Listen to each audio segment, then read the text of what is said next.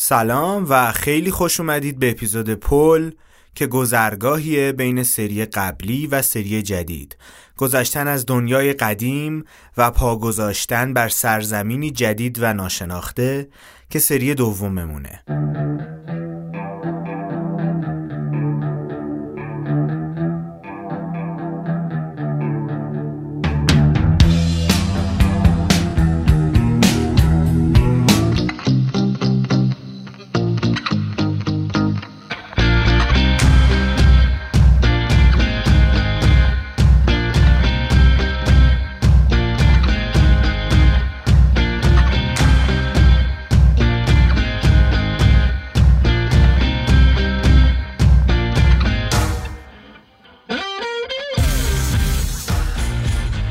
من علی یکانی هستم و خوشحالم که به عنوان مجری و پادکستر سری جدید بهترین خودت همچنان در خدمتتون هستم.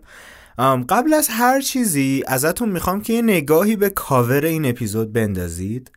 چیزی که مشخصه یه ماشینیه که داره از روی این پل رد میشه. توی اپیزود قبلی که اپیزود آخر فصل اول بود خورشید داشت غروب می‌کرد و اینجا طولو می‌کنه و به همین ترتیب المان دیگه هم به چشم می‌خوره. خیلی از آدم ها معتقدن که یکی از طلایی ترین دوران موسیقی دهه هشتاده. دهه‌ای که افرادی مثل مایکل جکسون مثل فردی مرکوری مثل التون جان و خیلی های دیگه حضور داشتن. یا دهه هفتاد یا دهه 90 یا دهه حاضر. بعضیام خیلی موسیقی کلاسیک دوست دارن و به دهه های قبل از اون رجوع پیدا می‌کنن. اما چیزی که وجود داره اینه که توی ذهن اکثر ما دهه طلایی دهه‌ای که گذشته. چیزی نیست که پیش رو باشه. وقتی داریم مثلا از دهه طلایی موسیقی صحبت می‌کنیم وقتی از دهه طلایی وبلاگ نویسی ایران صحبت می‌کنیم چیزایی این که در گذشته حضور دارن و من می‌خوام اینجا مثالی از فیلم معروف میدنایت این پاریس یا نیمه شب در پاریس که اتفاقا تو این چند تا اپیزود اخیر کم هم راجبه صحبت نکردیم براتون بگم. سعی می‌کنم خیلی وارد جزئیات داستان نشم که اسپول نشه اما توی خلاصه داستانم یه همچین چیزی نوشته شده. داستان راجع به یه نویسنده است که به شدت عاشق فرانسه و پاریسه. علی الخصوص پاریس در سالهای خاصی در دهه 1920 که در پاریس افرادی مثل ارنست همینگوی، اسکات فیتس جرالد، سالوادور دالی، پابلو پیکاسو و خیلی های دیگه توی کافه دور همدیگه جمع می شدن. ایشون در حالی که رابطه ناموفقی و از سر داره میگذرونه یه شب می‌بینه که یه ماشینی داره از اونجا رد میشه از توی خیابونی که داخلشه که این ماشین به شدت قدیمیه یعنی اصلا انگار که از همون 1920 افتاده بیرون آدمایی که تو ماشینن بهش میگن که یالا بیا سوار شو. و اینم با تعجب میره و سوار اون ماشین میشه. ماشین اونا رو به کافه میرسونه که قبلتر براتون گفته بودم. و وقتی وارد این کافه میشه وارد سال 1920 میشه و تک تک نویسنده های مورد علاقش رو می‌تونه ببینه. نویسنده، شاعر، هنرمند دوران طلایی که برای هنر وجود داشت. و اون الان در درونشون قرار داره.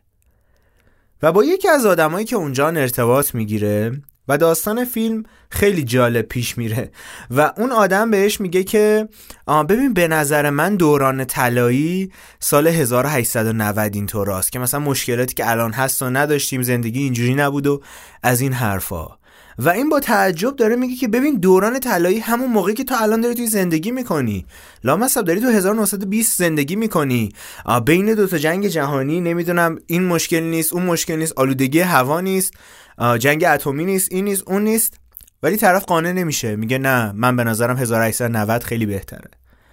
و توی سکانسی از فیلم دوباره سوار ماشین میشن و این دفعه میرن داخل سال 1890 و بازم اونجا یه سری ها میگن که نه دوران طلا این نیست یه چند ده سال قبل ترش بوده. چیزی که واضحه و همه ما هم حسش می‌کنیم این حس نوستالژی عجیب و غریبیه که در درونمون وجود داره و همیشه دوران بهتر در گذشته بوده و هرچی انگار داریم پیش میریم همه چی داره بدتر میشه. دانشمندان بزرگی محققان بزرگی مثل استیون پینکر میان و هر سال آمار خیلی جالبی ارائه می‌کنن که چرا دنیا داره بهتر میشه؟ که چرا میزان جنگ ها کمتر شدن میزان بیماری ها کمتر شدن؟ این مشکل حل شده اون مشکل حل شده تعداد آدمایی که تحصیل کردن انقدر بیشتر شدن. اما اینجا نکته وجود داره. پس چرا حال آدما بهتر که نشده؟ هیچ. خیلی هم بدتر شده. پس چرا ما با بیماری جدیدی دست و پنجه نرم می‌کنیم؟ چرا تعداد آدم هایی که در زندگیشون به پوچی می‌رسن خیلی بیشتر شده؟ چرا تعداد بیماری های روانی آدمایی که در روز زیر استرس و فشار دچار فروپاشی میشن و از هم میشکنن بیشتر و بیشتر شده؟ همین چند وقت پیش یه اتفاقی افتاد که هممونو به شدت ناراحت کرد. راجع به همون اتفاقاتی صحبت می‌کنم که منجر به قطعی اینترنت شد. و نمی‌دونم می‌دونید یا نه.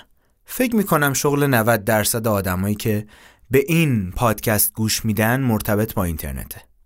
ما هم دچار ضرر شدیم و تمام آدمای اطرافم که میشناختم همشون دچار مشکل شده بودن و این واقعا غم بود. تو این گیرودار که فقط تنها سایتی که می‌تونستم باز کنم سایتی بود که هزاران سال ما می‌رفتیم داخلش ولی بهش علاقه نداشتیم سایت پیوندها. و از اونجا دنبال کردن خبرگزاریایی بود که در عرض یکی دو روز از مثلا زیر هر خبر یکی دو تا کامنت به 700 800 تا کامنت رسیده بودن. و خوندن کامنت هایی که با توجه به اینکه شما تو کدوم خبرگزاری می‌رفتید هر کدومشون سمت و سوی خاص خودشونو داشتن. قضیه خیلی ناراحت کننده بود خیلی زیاد. و من اینجا اصلا نمی‌خوام اینو از بعد سیاسیش یا اینجور چیزا بخوام بررسی بکنم. یا از بعد اقتصادیش حتی. اگه از بعد اجتماعی و روانیش بسنجیم می‌تونم اینطور براتون توضیح بدم. که اگر ما کندوی زنبور اصل رو در نظر بگیریم همه زنبورها دارای نوعی ارتباط ذهنی با همدیگه هستند یا وقتی که ما مورچه ها رو در نظر می‌گیریم در مورچه ها هم همچین چیزی وجود داره. در انسان ها به اون صورت همچین چیزی وجود نداشت. تا همین چند ده سال پیش که ما با پدیده به اسم اینترنت روبرو شدیم.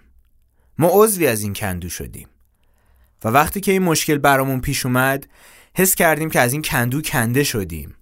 برای همینه خیلی از آدما وقتی یکی دو روز بعضی از شبکه های اجتماعیشون رو چک نمی‌کنن یه حس عجیب و غریبی دارن یه حس استرس و فشاری روشون هست که آقا نکنه یه اتفاقی افتاده من نمی‌دونم نکنه کسی بهم پیام داده کار ضروری با هم داره من خبر ندارم. و این کنده شدن از زندگی کندویی و در واقع اون خرد جمعیمون کوچیکترین اثری بود که این اتفاق باعثش شد. از همه ضربه هایی که به تمام بخش مختلفمون خورد از بعد اقتصادیش از بعد فرهنگیش از بعد کسب و کارهایی که دچار مشکل شدن و غیره و غیره که بگذریم کوچکترین چیزی که متوجه شدیم اینه که جدا از همه گیرودار مجازی ما تنها هستیم و انگار باید با زور اینو متوجه می شدیم برای من واقعا دوران عجیب و غریبی بود. تقریبا از سه چهار تا کار مختلفی که انجام می‌دادم هیچ کدومش رو نتونستم دیگه انجام بدم.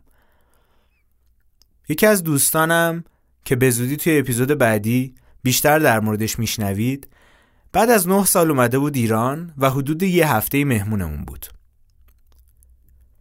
توی اون هفته که هوا به شدت آلوده بود بعدش برف اومد بعدم قطعی اینترنت و مشکلاتی که براش پیش اومد بنده خدا فکرم نمی کنم دیگه بیاد. ما طولانی ترین اپیزود تاریخ برنامه رو ضبط کردیم. حدود دو ساعت و پنجاه دقیقه که به عنوان اولین اپیزود از سری دوم تقدیمتون میشه. و البته نترسید قراره که توی دو قسمت باهاتون به اشتراکش بذاریم. اما از همه این گیرودارها من باز به این نکته خاصی پی بردم.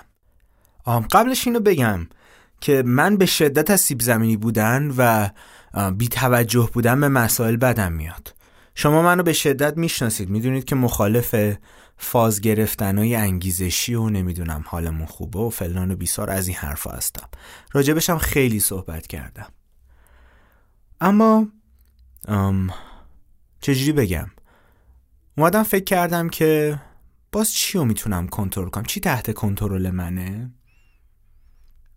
تو این وضعیتی که انگار هیچی ازم بر نمیاد انگار احساس می‌کنم که زیر سقف این جهان ناتوانترین موجودی هستم که وجود داره. وقتی این همه اتفاقای مختلف داره میفته یادم افتاد که خب من یه کارهایی هست که تحت اختیار خودمه. می‌تونم روشون تاثیر بذارم.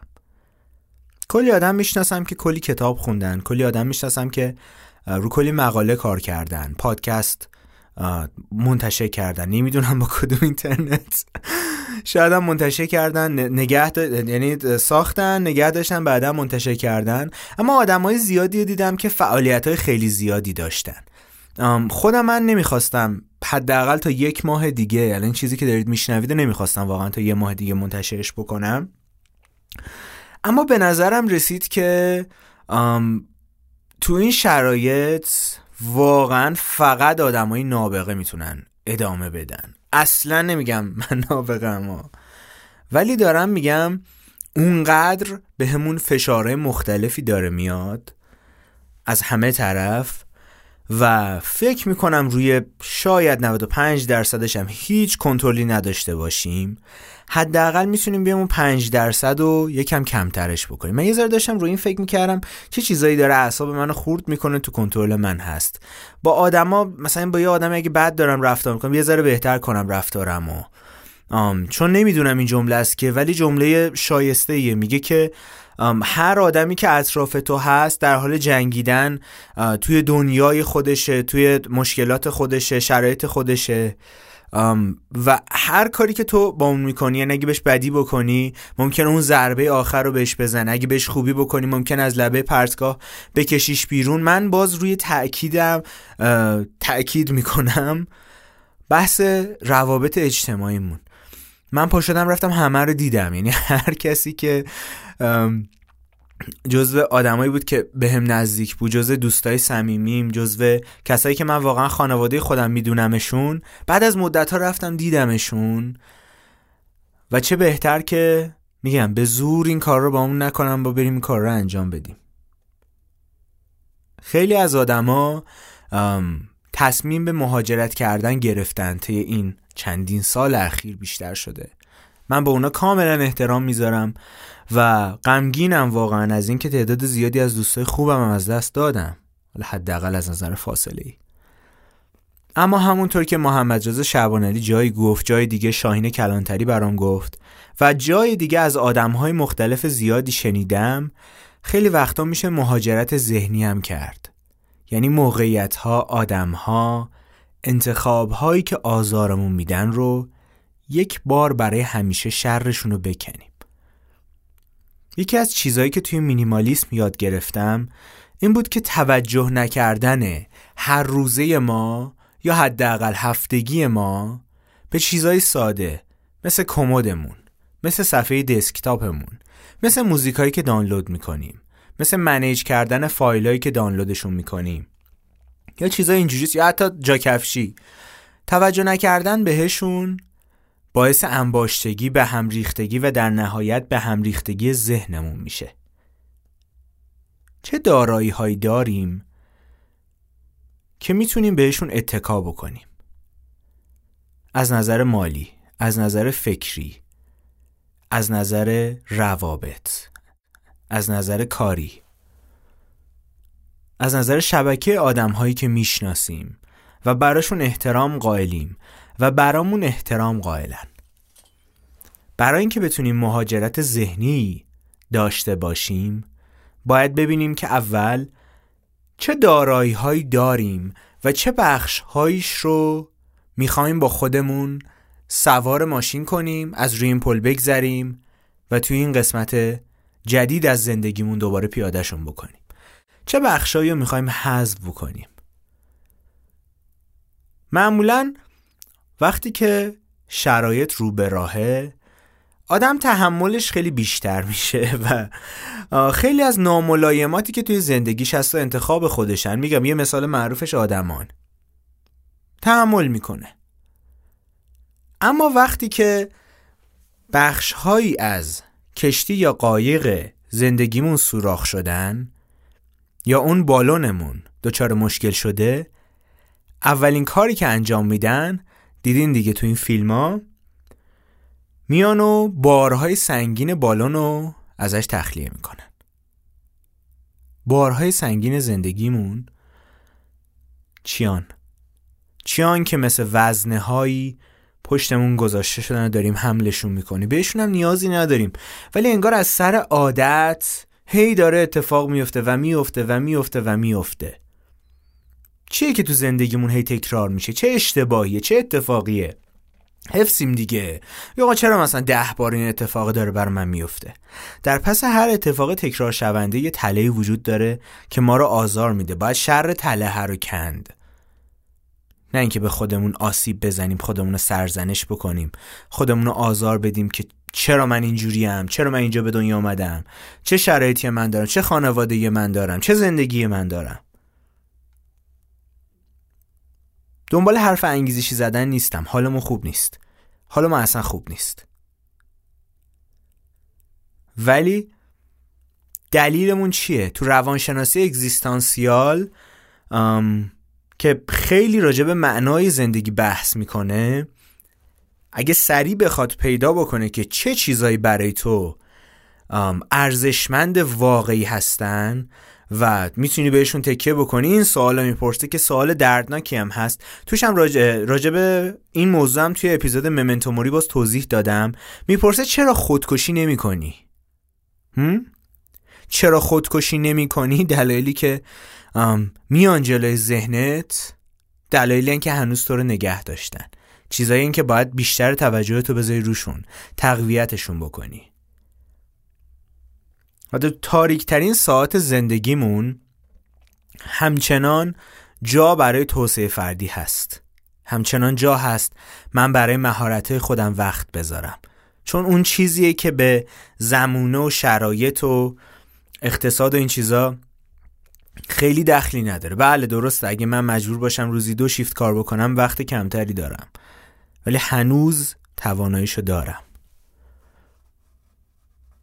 شاید این اپیزود رو نشنیده بودید یا قصد شنیدنش رو نداشتید که این چیزها رو بشنوید. شاید دنبال حرفای امیدوار کننده تر بودید.